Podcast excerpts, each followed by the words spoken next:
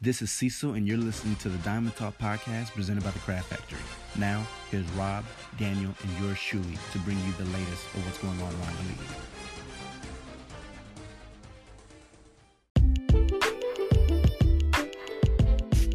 league. Hey guys, what's up? You're listening to SSAW Diamond Talk, episode number two. Um, right at you and presented by the Craft Factory. We thank you guys again for listening. Um, great to have uh, both two colleagues on with Rob and Daniel. My name is Cecil, and uh, we're just here to talk about all things baseball on and off the diamond. Uh, we'll just jump right into it. How's everybody feeling? We're good, man. We're good. Good, good. Um, so some craziness has already happened. Um, you know, the A's are A's just put a smackdown uh recently on the Astros. I don't know where. They scored like 21, 21 to 6 or something They're like that. inspired by football season. Um, yeah, and I told I told you guys the last episode, I said if they just somehow win the series, that'll be a huge confidence booster for them. That says Yeah. a lot. So they're on a good track. So we'll, we'll see what happens with that rest of that series. But in other news, um, one of the biggest headlines that we came across, huge, huge, huge injury to Yelich uh, for many reasons. He fractured his kneecap. A ball hit him on the kneecap, out for the year. Um, and they were in the playoff hunt. And now uh, we could all attest and say that Bellinger pretty much wrapped up the award due to this injury. Um, but the question I want to throw at you guys uh, out the gate um, what's the outlook now? I mean, the, the Brewers, they were kind of on the outside looking in, but they had a fighter's punch. They had a, a, puncher's chance, if you will. But now, since they're out, uh, since Yelich is out, excuse me, what is the Brewers?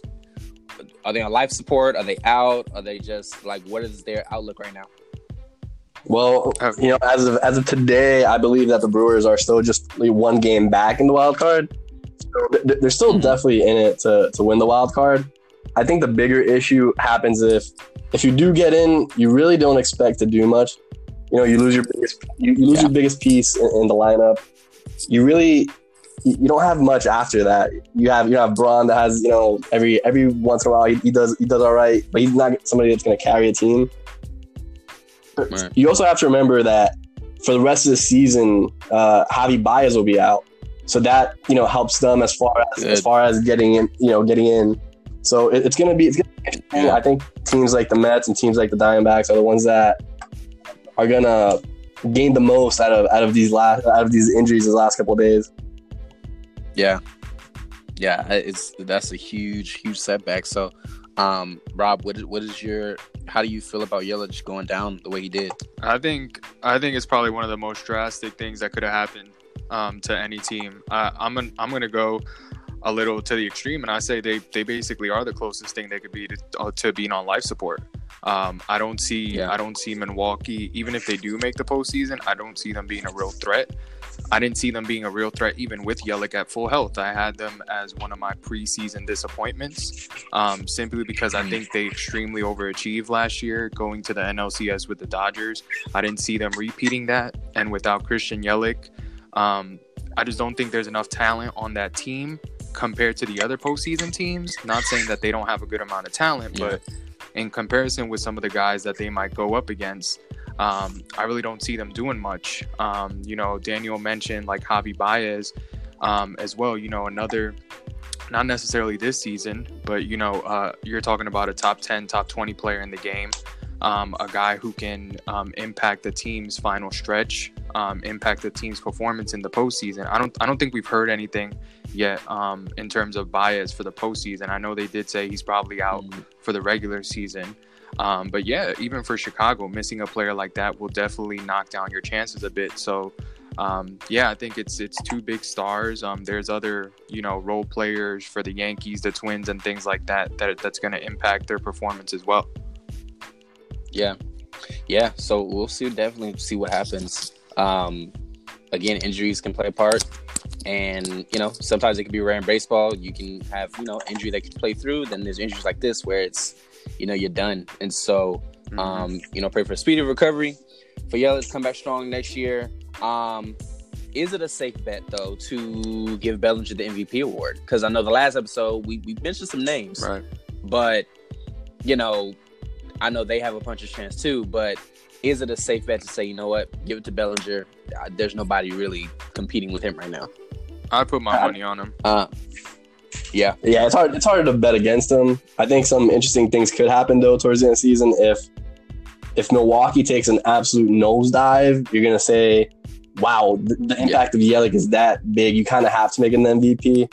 Plus, as far as just the the late inning, the clutch, the clutch statistics, he's batting something ridiculous like 500 in like late game situations, which is which is absolutely stupid. Yeah. But you know, just Right. just because you know it has been a two man race and one man is you know out, there's Yeah. it's a great chance that Bellinger wins it.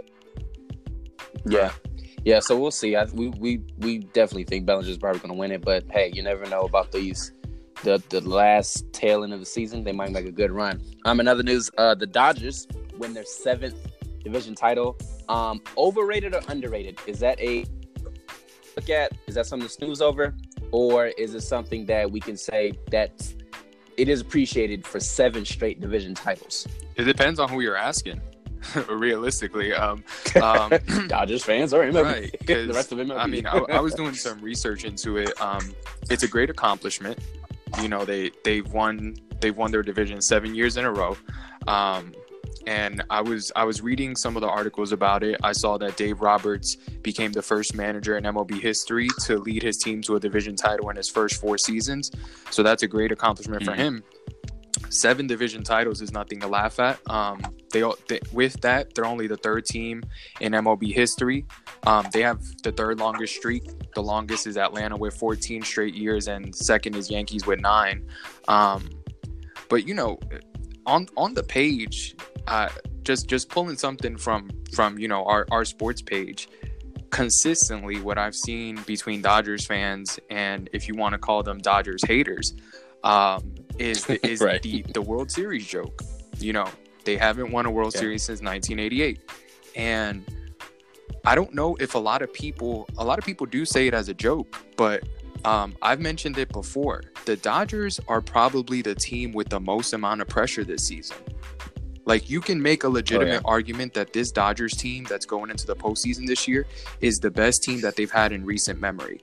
Now, Yeah. there's very there's a lot at stake here. If the Dodgers make the World Series and lose for a third straight year, they'll be the third team in history to ever lose three straight World Series and the first to do it since 1913. Like you're talking about, it Yeah. happened twice in the first 10 World Series. Like the first 10 years of the sport. Like it's, You said you said what, Rob? I, I said like the the other two times that it happened, it happened in the first 10 years of baseball. Like, so it's something, you know, that I think that they have a lot of pressure um, for moving forward. So I, I, I don't know, you know, I, I think they're, it's great that they won the title, the division title, um, but they need a World Series win. I, I think that's what They- they need. yeah, they do. They have to. They have to. I've been, and take it from me. I'm a Dodgers fan, but I'm probably one of the hardest critics when it comes to Dodgers. Like they, they consistency in the playoff, uh, in their playoff run, playoff history. They, they, like I said in the last episode, they have like this one game or a one play where you just look at them. And it's like, what the hell are you Right. doing? Um, so it, it's it's it's great, you know, division title. But my take on it is just, eh, okay, you gotta, you have to win a World Series. Honestly, if they make it and they don't win for a third straight year, either Dave Roberts gets the axe, in my opinion, or somebody, or they might blow that team up. Like I just, that may be far fetched, that may be extreme, but for me, being seeing this team consistently do well, but then somehow mess it up in the playoffs. I I I have to believe somebody's getting the axe. Yeah. Like, and you don't know if it's a player or a man. You know, I don't. I really don't think that will happen. Just because if you look at the way that the Dodgers set up, it's according to the plan. It's a team that that they're beat. They're built for depth. They're built for the regular season. And if you play a thousand games, they will win most of them. That's just the way they're built. As far as farm Yeah. system, as far as their depth, you know, David Roberts. He isn't really. I can't say he's not there to win the World Series. But the reason he's there is because he's great at managing all those little intricacies. you have players come up all the Yeah. time, and he's it's seamless. You know, we talk about how all the all the young guys come from the farm, they produce right away, and I think that is the Dave Roberts effect. So I don't think he's in danger of getting axed. If you ask Dodger fans themselves, I think that might be a different story.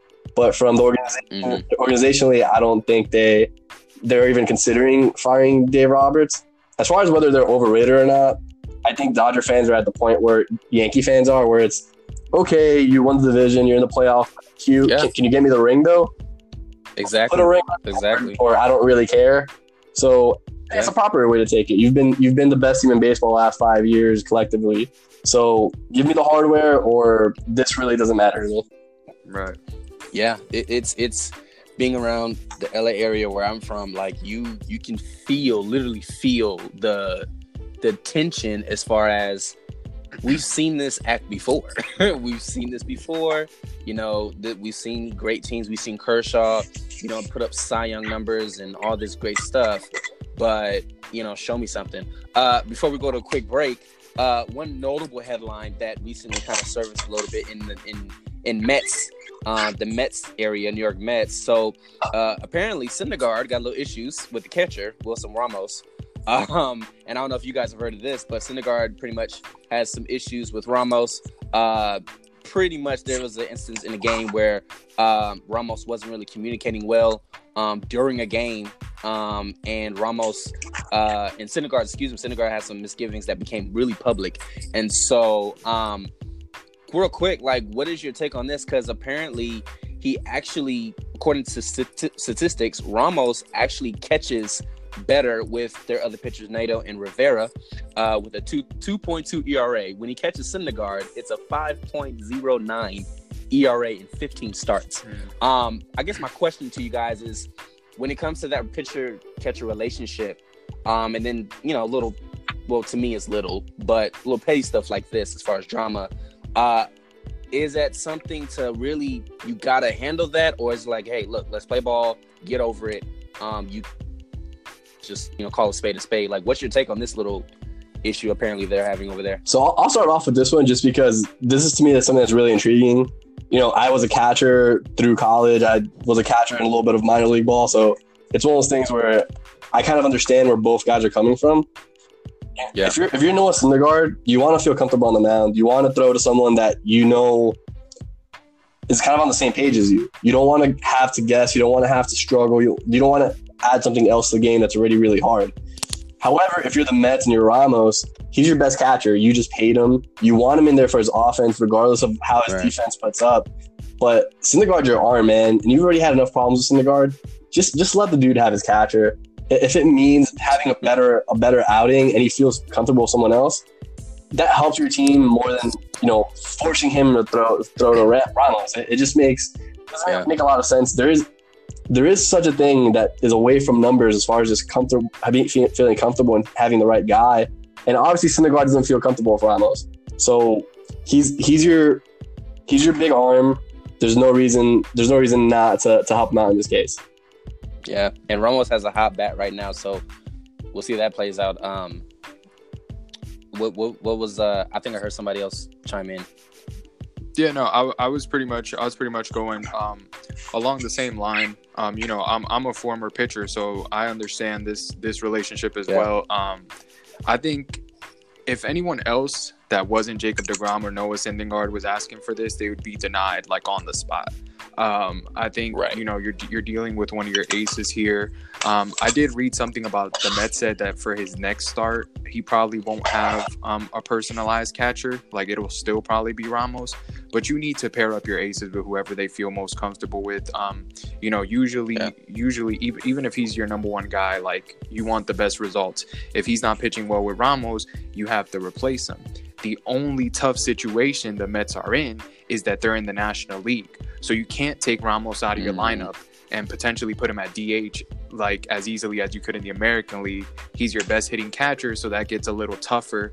Um, and you can't, you know, the only other position that he could place is first base, and you're not moving Pete Alonso out of first base. Right. So, um, Exactly. yeah, I can understand where it's a little tough situation for them, but I, I think they'll they'll have to give in to Syndergaard eventually. Just a, just a Yeah. side note here.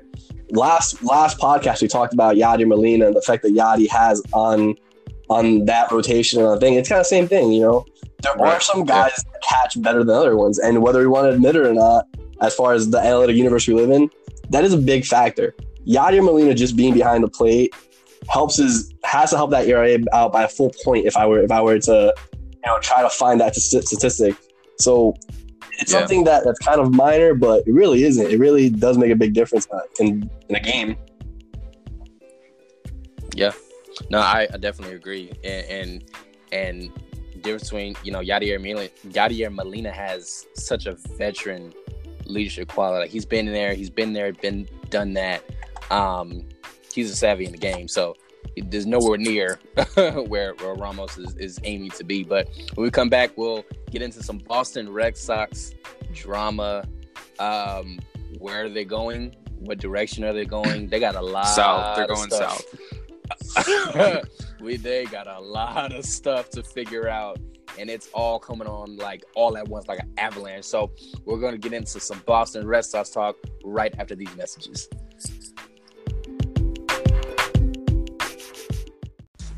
Hey guys, so when you listen to the podcast and you hear the title SSAW Live Sports Podcast presented by the Craft Factory, you're probably wondering what does the SSAW stand for? Well, it stands for Specialized Sports Analysis Worldwide.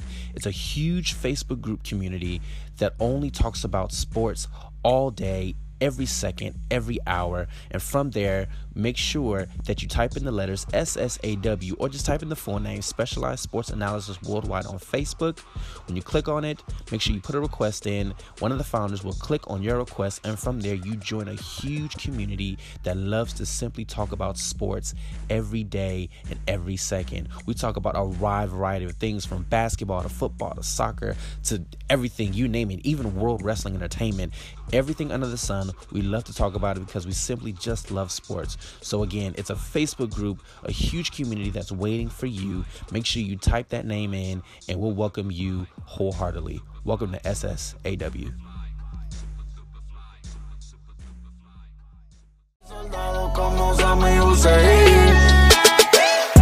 Brindemos por todo el dinero que hacemos. Brindemos por los carros que tenemos. Cuadrados que vendemos. Y a todas las baby que le metemos. Brindemos por todo el dinero que hacemos. Brindemos por los carros que tenemos. Brindemos por los cuadrados que vendemos. Y por las baby que le metemos. Mis hermanos se mueren por mí, yo me muero por ellos también. también. Los kilos, los faldos, los faldos, los botis, por faldo los kilos son 100. Yo soy una estrella, eso es mi cadena como si estuviera en Belén. Y yo tengo una cruz en el bicho y tengo a tu puta gritando amén. El diablo rojo, rueco, la FN rompe chaleco. La droga toda pa' los tecos y tú te vas a morir como checo. 200 mil en el cuello, los kilos y los sellos. Te mandamos en el expreso y el talibán se cae del camello. Pintado y botón, La 9 full con el botón. De enfriamiento el sistemón y de peines de 30 yo tengo un vagón. De López de la cuarta generación. Le compré el de 50 el tetón. En el casco te pongo un millón y los gatos estos van a cazar el ratón. Me compré el Panamera. Acostado en mi celda desde la nevera. Y los cabrones que a mí me arrestaron pensaron que me odiaron mi carrera. Pero le hice un millón tanto precio y yo soy intocable adentro y afuera. Y mi puta está hecha completa y tiene el culo como Natalia Rivera. Brindemos por todo el dinero que Brindemos por los carros que tenemos. Brindemos por los cuadrados que vendemos. Y a todas las baby que le metemos. Brindemos por todo el dinero que hacemos. Brindemos por los carros que tenemos. Brindemos por los cuadrados que vendemos. Y por las baby que le metemos. Brindemos por lo que tenemos. El ticket hicimos, el ticket que hacemos. De la música millones recogemos. Te la traficamos como si fuera el veneno ya. Ya pa' casa pa' sentir donde estoy no hay ninguno para yo competir. Pablo y el chapo de Bali Refill, una falla y te mandamos con los difuntos a dormir. A tu gata le metemos, la cuenta no tiene freno. Por los enemigos brindemos la vía directa.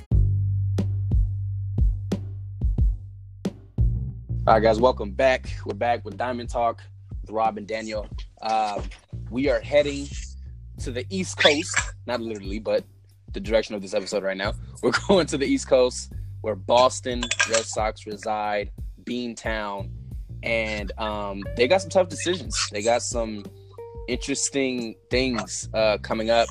Uh, they got ties with uh, with Dave, and I will not pronounce his last name. um, uh, Mookie Betts and JD Martinez are, you know, on that block of either getting paid or getting on the chopping block. Um, they're just it, it, looks like they're in a in a flux right now, um, or at least about to be in a bigger flux. Um, as as Rob says, you know, they're going south. Uh, they are they are literally heading in a direction uh, that's uh, in baseball in baseball culture it looks pretty scary um, financially um, with luxury tax and all that stuff so uh, my question to you rob man is you said they're going south what what what's south where, where what's down there in south uh, in the direction of south i mean listen the red sox as a franchise just have a boatload of issues um, they fired yeah. dave dombrowski um, I think I think probably their next firing, whether it's at the end of this season or he gets given one more season, is going to be Alex Cora.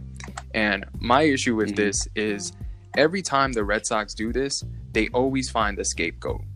Whether it's going to be Dombrowski, whether it's going to be Cora, they can never take responsibility for the mistakes that they make as a franchise. Now, if you ask Red Sox fans and you know most baseball fans, okay, the Red Sox have won what four world titles in the last 18 years after not having one mm. for whatever it was 80 plus seasons. Okay, for life. That's great. that that that's great for yeah. them. But if you notice, after every world title, I think except for the one that they got in 07, the year after that, they missed the postseason or they're just a worse team than they were. And there's no excuse for yeah. that this season. It's essentially the same yeah. team that won the World Series last year outside of a couple bullpen arms. It's essentially the yeah. same team. Now. I said it when this season started. As soon as I saw Chris Sale's first four or five starts, I said he has arm issues. There is something wrong with his arm. And, you know, down the line a couple months later, Chris Sale was injured. Now he has a hundred I forget what it was, whether it was like a hundred thirty-seven million dollar contract that he's on the hook for. Um, I hope that he fixes those issues. But you have to look at the you have to look at the issues that the Red Sox failed to address. You have Porcello on a contract. You have David Price in a contract. Those are bad contracts. Those are guys that I don't know. Just to mm-hmm. just to throw in there really quick, let me just read off these numbers um, to back your point.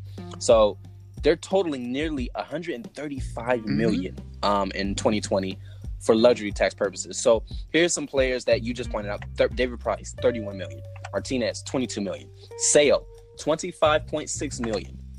For right, I'll digress. Nathan, Nathan, 17 million. Dustin Pedroia, who has some issues, 13.75 million.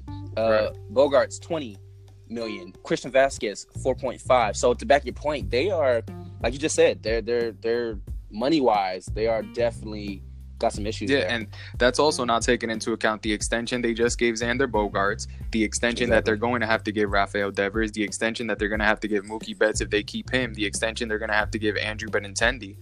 Like it, it's an incredible amount of money, and I don't care how many World Series you win. I mean, I know there's fans that it's like, oh, we won, we won a World Series, it's fine or whatever. How have you won four World Series in 18 years, and yet you probably have the worst franchise culture in the entire league? Like how yeah. how is your franchise culture that bad that you're constantly moving people from positions of power? Every new guy that comes in as a free agent has to look at a new team president or a new general manager. There there's not enough time given for a culture to be built when they're constantly moving through people. They're already talking about potentially moving on from Mookie Betts, who's a franchise player, because they don't want to pay him. If they let if JD opts out, JD is going to end up on uh, teams like the White Sox or the Rangers because he, for the most part, he's going to stay in the American League because you know being yeah. a DH benefits him. And it, it's a lot of stuff. I mean, it, it's similar to the to the Dodgers, except the Dodgers are being successful. the The Red Sox needed to fix their bullpen. They failed to do that as well. Yeah. Like they've it's a lot of issues that they failed to address. Um, and you know, before I kick it over to Daniel, I think an important question to ask is is, you know, they will head south, but what will they do to eventually start, you know, moving upward again? and I think we need to address who potentially is going to replace Dave Dombrowski. Um, and I was looking at two particular candidates. Um, one would be Matt Arnold. Um, I believe he's um, the senior vice president for the Brewers at the moment. He's a guy who, in the last couple seasons, has taken a lot of interviews to be a general manager, hasn't gotten those positions. But one of the things that he's great at is lowering payroll. And that's a thing that the Red Sox can benefit, can take a huge benefit from. Um, and the other guy would be a reunion um, with uh, Josh. Uh, I believe it's Josh Barnes or Byrnes. Um, he works for the Dodgers right now. He used to work in the Red Sox organization, and his strength is player development. And, and that's something that you hear a lot from the Red Sox is, oh, they don't have good enough player development. Their farm system doesn't really hold up to a lot of other teams. Um, so those are two guys that can address two big needs that they have. But, you know, at some point, you're to have to start trying to build a culture there. Yeah. Yeah, uh, for, for me, the way I look at it, I don't think it's the worst move you could have made. The only thing is the timing is absolutely terrible. First of all, you have you do have Mookie coming up on his contract. You have JD who could possibly opt out. Now you're gonna have a team where you still have long contracts there. You still have Chris Sale for four more years. You have Bogaerts there for a long time now. Jesus Like- Christ. Like you, you're gonna have issues just because you're not really cutting any payroll by just saying, "Oh, you you created these problems. We're gonna we're gonna fire you, so everything's gonna go away." It, it just won't work that way. Um, my my real bigger issue with this move is ki- kind of like what you you said with like Alex Cora, where you can't put the season on Alex Cora, man. You can't put the season on anybody individually. You won the World Series last year you tax out your arms. It's, it's what happens. You know, you go deep. Unless you have an incredible amount of depth, which is something the Red Sox didn't have last year, that World Series was very lucky. Not lucky. It wasn't lucky, but they're fortunate in the fact that their injuries weren't catastrophic. They didn't, they didn't have anyone major go down. You know, Pedroia's been down for the last like four years, so you can't say that him not being there really hurt the team that much. But when you go to a World Series, your arms your arms get taxed, man. And unless you have, unless you're deep enough as an organization to move it forward, you're probably to suffer. As far as where the Red Sox are to head to next, it's it's not an easy fix. Uh, you have, I have to think that if you're, uh, if you come in, your first priority has to find, be finding a way to keep Mookie there. Mookie's a top ten player, probably top five player in the game. He only helps your team. He's not someone that he, he- he's a rare he's a rare player is, is what I'm trying to say. Uh, as far as the the farm system, yeah, they, they've missed on a lot of guys. They they've probably not developed like they would want to, but the guys that they did have there, as far as Kopech and um, um his name's like slipping right now. Oh, Yoan Moncada. Those are guys that were supposed to be there, you know, right now, and those are guys who will be big pieces for for the White Sox. But you probably don't win this World Series unless you trade those guys for Chris Sale. So while I get that you want to be competitive every year, and you see all these teams like the Astros and the and, and the Dodgers, which are the two main teams that are, that are there every year right now, you have to be realistic. It, it, it's not something that that happens to. It's not going to happen to every team. If not, if that was the case, then why even play the season? You know, I think uh, when when you think, talk about cutting payroll, that's going to be a big issue teams don't want to take on big contracts. So why why would you trade prospects or trade any good players for someone with a big contract right now? They're, they're, they they face an uphill battle, is, is what I'm trying to say. And I think they'll be fine. I just think they're going to be stuck in the same cycle where it'll be a slow development. They'll get desperate and be like, oh, we're right there in like about two or three years. They'll spend a shit ton of money and they'll be right in the same position where, oh my God, now look at how expensive we are. We need to find something to do. Yeah. So I, it was just weird timing, in my opinion. Yeah, they they definitely go for the big bang. And two issues that was brung up, Rob brung them up, like player development and lowering costs. And when you don't develop players, you can't keep players. And then you go for the big stars, you go for these players, and you pay them, and then you have nobody to bring up in the farm system. So they they always they kind of put themselves in the catch twenty two consistently. Um, but they need to start from the ground up and really find that person or even a group of people that'll build consistency and really work with what they have. without reaching so much You know what? um, outside of the organization. You want to hear something crazy? We're having this conversation right now here in in September. I would not be surprised if this time next year we're talking about how the Red Sox are either a wild card team or ahead of the oh yeah, because because they're still good. But the talent on that field Yeah. didn't go anywhere. They're, they're just as good. They're they're They, they have no excuse. They have no excuse. right. yeah. It's it's they've always they've been there. It's just when you're looking at the the introspective of the organization, it's just they suck, and that's the part where. Uh, people got to realize that when you look deep within an organization, that's where the true success is. Man, And if, so, um, it'll be interesting to see. if it look, if I'm Alex Cora, I'm sitting in that dugout comfortable. Because you know what? If you want to fire me, fire me. Fire Because me. One Yeah. of the things that Alex Cora can put on his resume now is World Series winning manager. And that will get him hired Yeah. somewhere. Because I can bet you, I don't know the exact number, but I can bet you there's less than 10 current managers in the league right now who can say they won a World Series. So, Alex, Sure. so Cora should just be comfortable. The- I, I'm telling you, the Red Sox are going to find a scapegoat. It's probably g- like Ale- Alex Cora is probably going to end up, you know, be out of Boston, but he'll land on another team. He'll, he'll be fine. Yeah, and probably a good team at that. So you know he's he's not going to be that far off if he stays or goes. Um, so we'll see what happens with the Red Sox and how they're shaping up the organization. Um, team they're solid, but organization wise, they got some work to do. So uh, we'll take a quick break, and and when we come back to close out, we're going to look at some prospects who. Uh, came up and who made big impact and also respond to an email uh, that we got and so um, until then, uh, tune in to these messages and then we'll be back. Tell me what you gonna do to me. Confrontation ain't nothing new to me. You could bring a bullet, bring a sword, bring a morgue, but you can't bring the truth to me. Fuck you and all your expectations. I don't even want your congratulations. I recognize your false confidence and calculated promises all in your conversation. I hate people that feel entitled. Look at me crazy cause I ain't invite you. Oh, you important, you the moral to the story. You endorsing, motherfucker, I don't even like you. Corrupt a man's heart with a gift.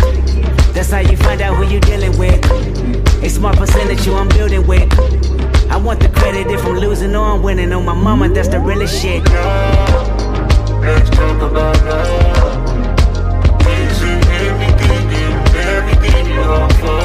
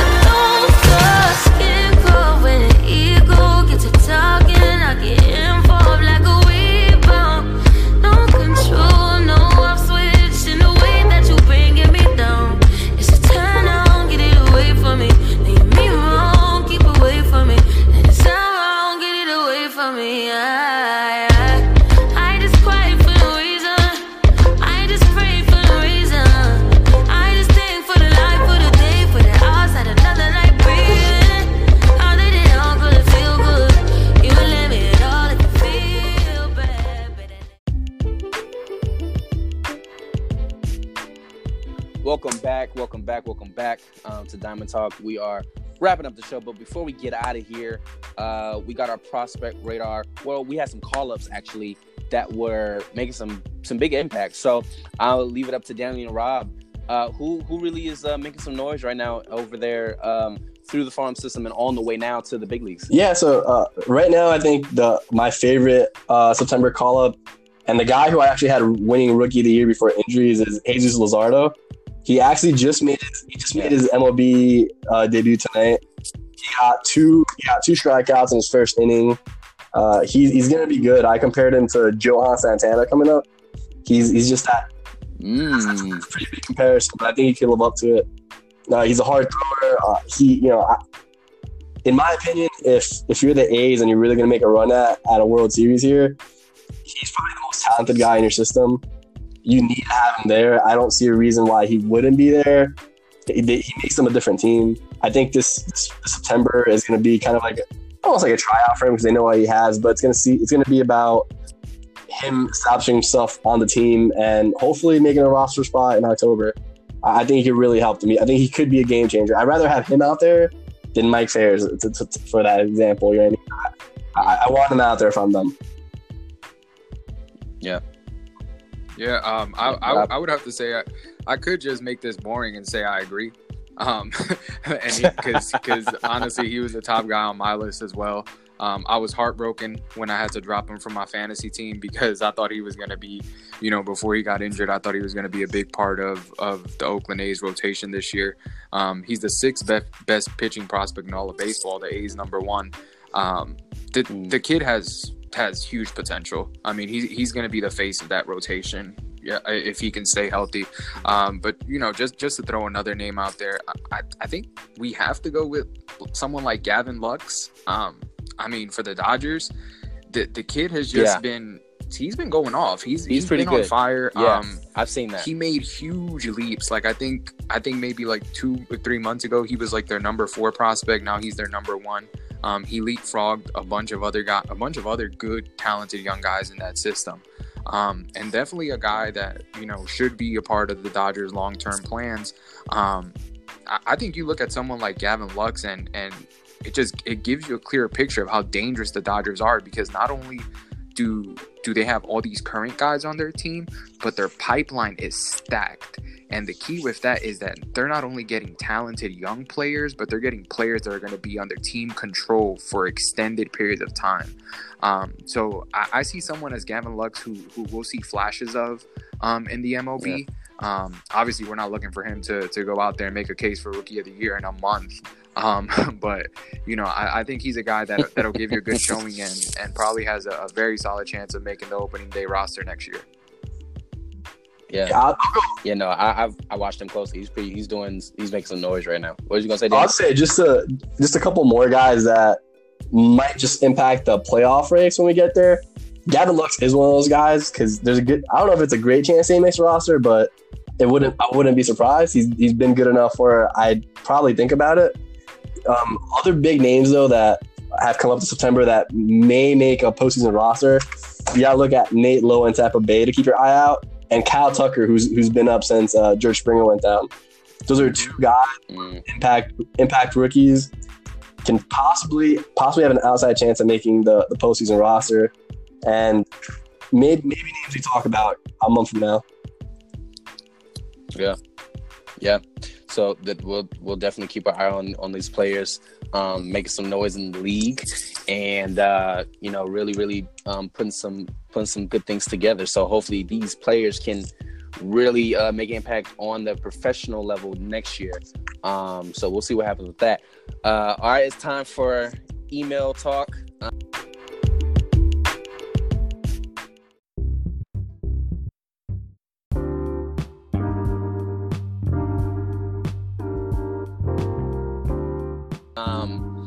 getting emails uh, since we have debuted. So thank you guys who are listening. Thank you guys for doing that. Again, if you have any questions that you want answered live, statements, arguments, concerns, whatever is on your chest that you want to give out, please email us at diamondtalkpodcast at gmail.com. That's diamondtalkpodcast at gmail.com. We got an email from uh, a very familiar person, actually, Abraham Lawal.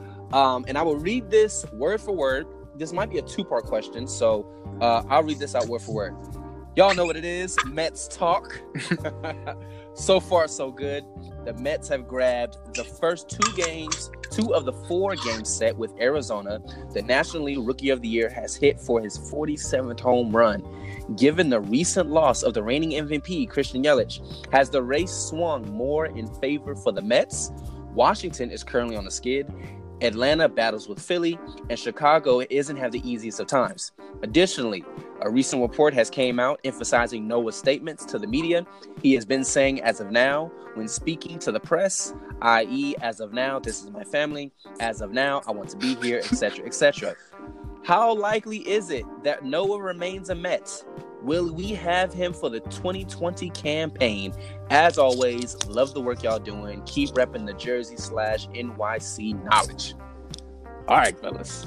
He gave us the whole Who bio of the, of the? Mets right there. I mean the whole one. I mean all the way to the the 80s playoffs. Like what you know, shout out to Abraham though. So fellas, the first part, let's do the first part.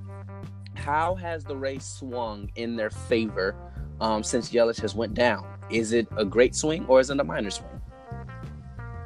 I think I think this is pretty big for them. I still have them on the outside looking in because they, they do have a, a big mountain to climb. It definitely helps them. It, it doesn't hurt them. Anytime you have probably the best player in the National League go down, it's gonna help everybody else. I, I think the Mets the Mets have a chance. It's all about momentum. If I'm the Mets, I probably I probably let Syndergaard pitch, get that extra win in. But uh, yeah, no, it, it's definitely looking better for the Mets like I said, if, if somebody if somebody sweeps if somebody sweeps the series, it, it would be huge for that team. So right now, Mets won two out of four, so it could be it could be a good time for them. Yeah. Yeah, I mean, I, I'm I'm gonna disappoint Abraham with this answer, um, but um, and and and trust me, I hope I'm wrong. But like Daniel said, I ha- I have them on the outside looking in, because you know regarding my previous comments about Milwaukee, I didn't see Milwaukee as a serious contender even with Christian Yelich. So I never really saw Yeah. Milwaukee as like a, a blockade necessarily for the Mets to get to the wild card.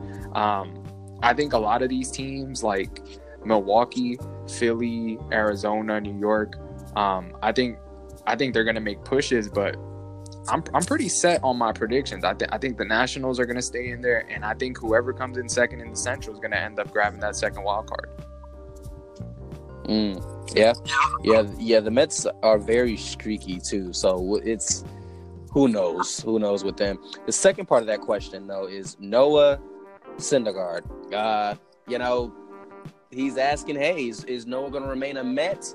Um, and will will they have him for the 2020 campaign? Um, he has made statements um in, in reading articles and stuff like that he has used that verbiage so i can't attest to to what he's saying um, but what do you guys think? I mean, is that something to to to really look at? Will he be a Met next year, or do you think he, he's you know he might be frustrated a little bit right now, but he's staying? I think it depends what you can get back for him. The Mets have been pretty open about shopping him. They, it, look, it seems like they've been shopping him since last offseason. Oh wow, now Right. I, I never really understood, understood why because I think the talent's there. I I always felt like he was a big injury risk guy just because I personally don't like the way he's built. But you you know nothing's happened to him major, so that's not really a reason to, to talk about.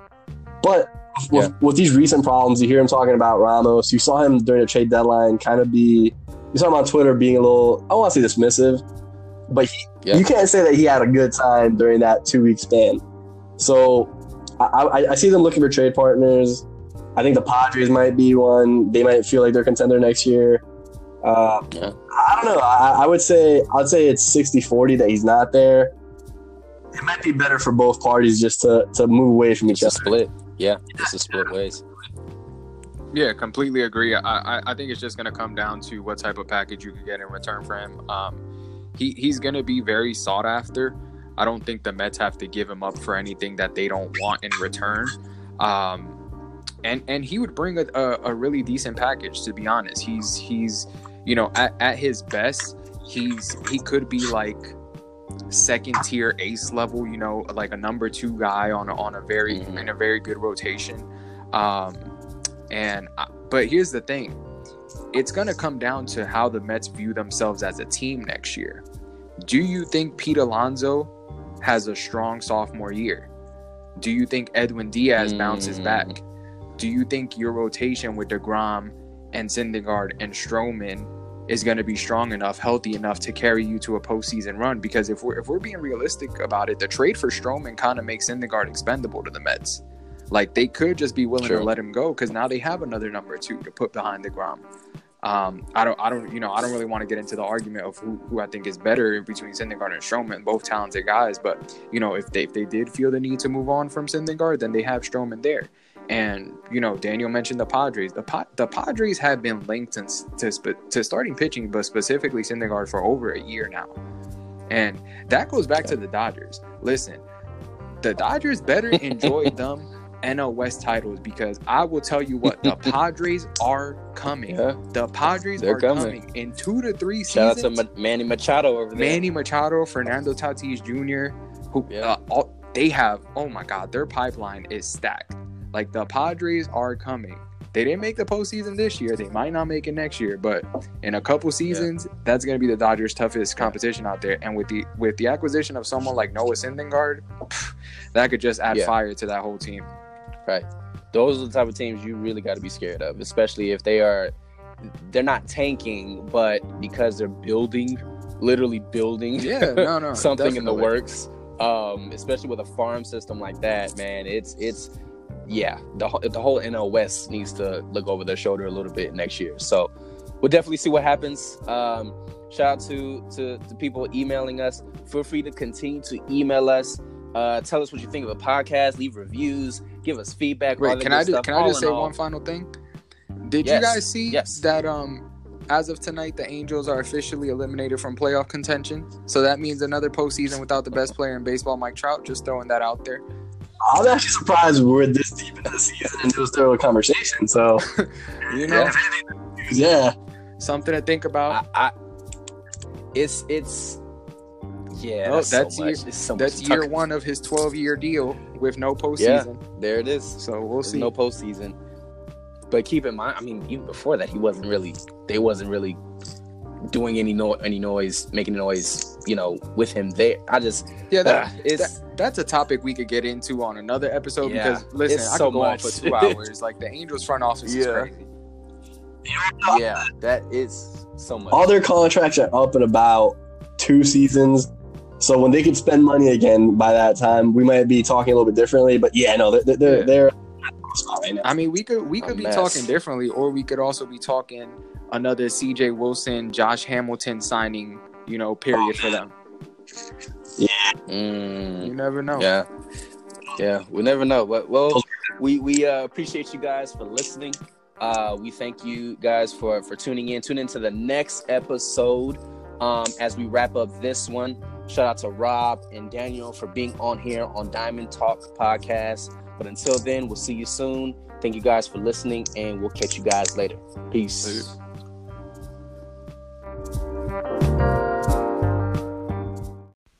Hey guys, we want to thank you for listening to the Diamond Talk podcast presented by the Craft Factory.